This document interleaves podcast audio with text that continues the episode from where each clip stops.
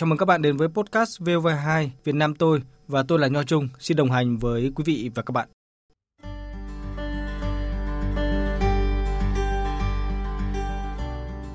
Cái tình trạng cơ thể của em hiện tại thì em là bị à, chẩn đoán một cái bệnh gọi là bệnh loãng xương từ năm em lên 7 tuổi. Tức là đến năm 8 9 tuổi em vẫn là một đứa trẻ bình thường. Đến năm 10 tuổi em bắt đầu có triệu chứng là tay chân nó bị co quắp và sau 4 lần gãy chân thì ngã nhiều do là cái xương của mình nó như người già. Sau đó thì bị ngồi xe lăn từ năm lớp 6 và đến năm lớp 9 thì à, vì lý do sức khỏe và điều kiện gia đình không cho phép thì em nghỉ học. Quý vị và các bạn thân mến, rất nhiều người khi rơi vào cảnh ngộ khó khăn, bất hạnh thường mặc cảm tự ti. Anh Vũ Phong Kỳ, quê ở tỉnh Nam Định, hiện đang sống và làm việc ở Hà Nội, không phải ngoại lệ. Thì quãng thời gian ở nhà thì thực sự là em tự ti. Ở quê họ nhìn em thì họ họ thấy cũng tò mò rồi lạ rồi là cái ánh mắt rất là dò xét thì thực sự là ngày xưa thì em cũng chưa được uh, tìm hiểu nhiều về cái vấn đề người khuyết tật. Thời gian em ngại đi đến chỗ đám đông, đặc biệt ví dụ như cưới xin là em rất là ngại đến dù là kiểu có thể là người thân người quen mình vì mọi người luôn, luôn dành cho mình những cái ánh nhìn nó rất là là, là lạ. Tuy nhiên, câu chuyện về hành trình chinh phục thành công của anh thì đúng như dân gian đúc kết. Ông trời không cho ai tất cả, cũng chẳng lấy đi của ai tất cả. Lấy đi cái này, nhất định ông trời sẽ bù lại cái khác. Anh Kỳ phải ngồi xe lăn, do đôi chân không thể đi lại, đôi tay kém hoạt bát và sức khỏe kém. Thế nhưng, anh lại có nghị lực phi thường, yếu tố giúp anh làm được những điều khiến nhiều người nể trọng. Việc đi lại luôn gắn với chiếc xe lăn, nhưng không vì thế mà công việc của anh Vũ Phong Kỳ có nhiều sự khác biệt. Thực sự ban đầu thì tôi không nghĩ là mình có thể đi làm và cũng không nghĩ là mình có thể kiếm được một cái việc gì phù hợp với mình ở trên này.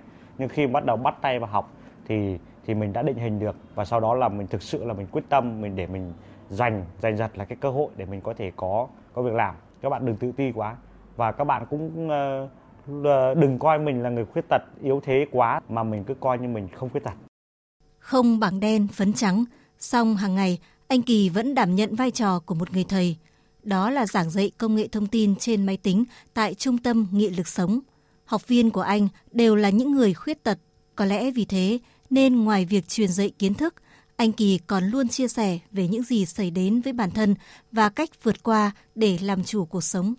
Học viên của anh cũng vậy, tìm đến trung tâm nghị lực sống với mong muốn học nghề và tìm được việc làm phù hợp với sức khỏe.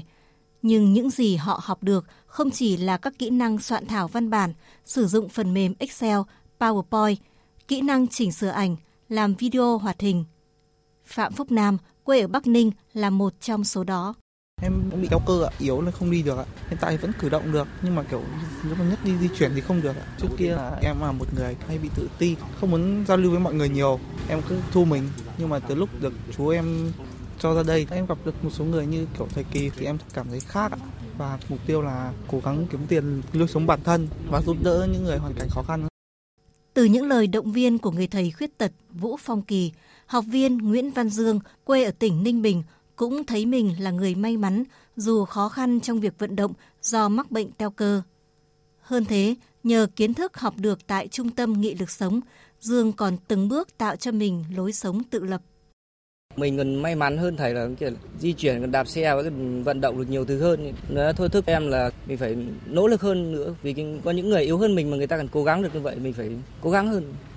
Hiện tại là em làm online thì thu nhập nó phục vụ được tiền ăn, bớt được phần nào tiền trọ.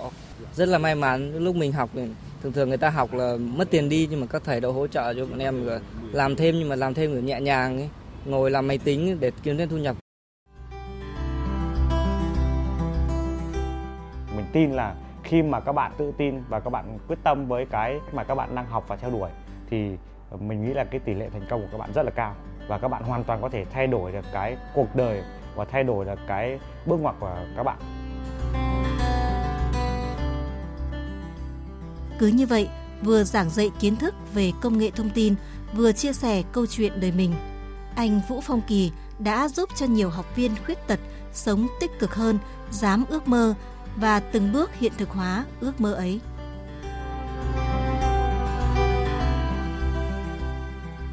Quý vị và các bạn thân mến, bằng kiến thức, kỹ năng và kinh nghiệm trong lĩnh vực công nghệ thông tin, anh Vũ Phong Kỳ còn kiếm đủ tiền để tự mua cho mình một căn hộ chung cư trị giá gần 2 tỷ đồng tại Hà Nội khi mới 30 tuổi cùng với hai chữ thầy giáo mà các bạn học viên tại Trung tâm Nghị lực sống luôn dành cho anh, thì đây thực sự cũng là mơ ước của không ít người từ quê ra thành phố học tập và làm việc. Em làm ờ, trước là công ty eShop, là công ty về đồ họa ờ, về chỉnh sản bất động sản lớn nhất của ờ, Việt Nam và thế giới luôn. Đó là một tập đoàn của Đan Mạch. Thì uh, em làm ở đó cũng được uh, 4 năm rưỡi, hình thành cho mình một cái nghề khá là vững và cũng tích góp cho mình được một cái khoản. Sau đó thì em nhận làm thêm những cái job bên ngoài, nó là freelancer. Thì ờ, em cũng tìm được một số công việc bên ngoài và sau đó là em cũng ờ, tạo ra một nhóm. Thì đâu đó em đang quản lý tầm ờ, ba bốn bạn ở bên ngoài online. Đó, thì làm cho em thì đến năm 2020 thì sau rất nhiều lần chuyển nhà vì là chủ họ đòi nhà do là họ muốn bán nhà. Thế là em đi tìm nhà khó nên là từ đó là cũng chưa đủ tiền đâu nhưng mà quyết tâm mua một cái nhà. Thì ờ, rất là may thì năm ờ, 2020 thì em mua cái nhà. Em mua thì lúc ấy là thời điểm đấy thì là một tỷ bảy còn mới sửa là một tỷ chín à, là 75 mét. Bây giờ thì nó cao hơn rồi. Anh Kỳ chia sẻ tiền bạc là thứ không thể thiếu trong cuộc sống. Tuy nhiên quá tập trung vào việc kiếm tiền mà quên đi những điều quan trọng khác sẽ khiến cuộc sống thiếu ý nghĩa. Chính vì thế, dù thu nhập khi làm cho một công ty công nghệ của nước ngoài rất cao, nhưng anh vẫn chọn việc giảng dạy tại trung tâm nghị lực sống.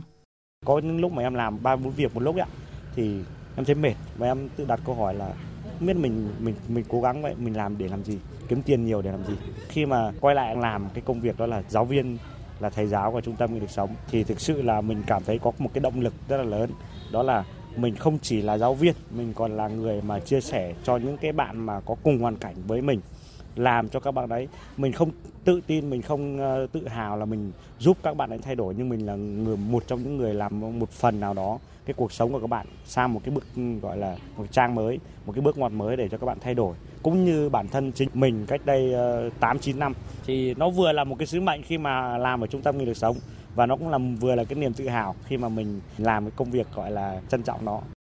Trong sâu thẳm tâm trí Vũ Phong Kỳ, đó cũng là cách để anh tri ân những người đã giúp anh thay đổi cuộc sống của mình. Em không có nhiều triết lý sống nhưng mà em nghĩ mình uh, như các cụ ngày xưa hay nói là ăn quả như kẻ trồng cây. Khi em được người khác tạo cơ hội, tạo điều kiện cho mình thì không bao giờ em quên ơn những người đó. Thì uh, niềm vui của em ngoài cái công việc mà em đang làm đó là dạy trung tâm ra thì em được đâu đó nghe câu chuyện và nhìn thấy những cái thành công của những người mà mình đã từng dạy ở trung tâm người được sống. Và họ, từ một người không có công an việc làm và bây giờ họ có công an việc làm, họ có thể tự lo cho bản thân họ. Và nhiều bạn giỏi hơn nữa là có thể mua nhà rồi là giúp đỡ bố mẹ. Thực sự thì mình không tưởng tượng là mình mình làm được những cái mà hạnh phúc như thế.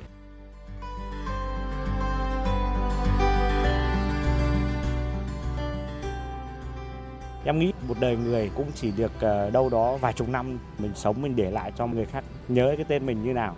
Chứ không phải là mình làm được bao nhiêu tiền. Bao nhiêu tiền thì nó cũng, gọi là, phù du thôi. Em làm ở nghị lực sống và em là trung tâm, gọi là, phi lợi nhuận. Chủ yếu là dạy miễn phí cho các bạn khuyết tật. Thành ra cái nguồn thu nhập để mà ờ, trang trải cho cái việc, gọi là, vận hành và trả lương cho anh anh em ở trung tâm thì khá là khó khăn. Nhưng mà bọn em vẫn làm. Em cũng bảo với chị giám đốc là kể cả là chị không trả lương, em cũng làm đó em còn ờ, đam mê em còn nhiệt huyết thì em em làm đến khi nào mà chị hay là ờ, trung tâm cảm thấy em không còn khả năng hoặc là không phù hợp nữa thì thôi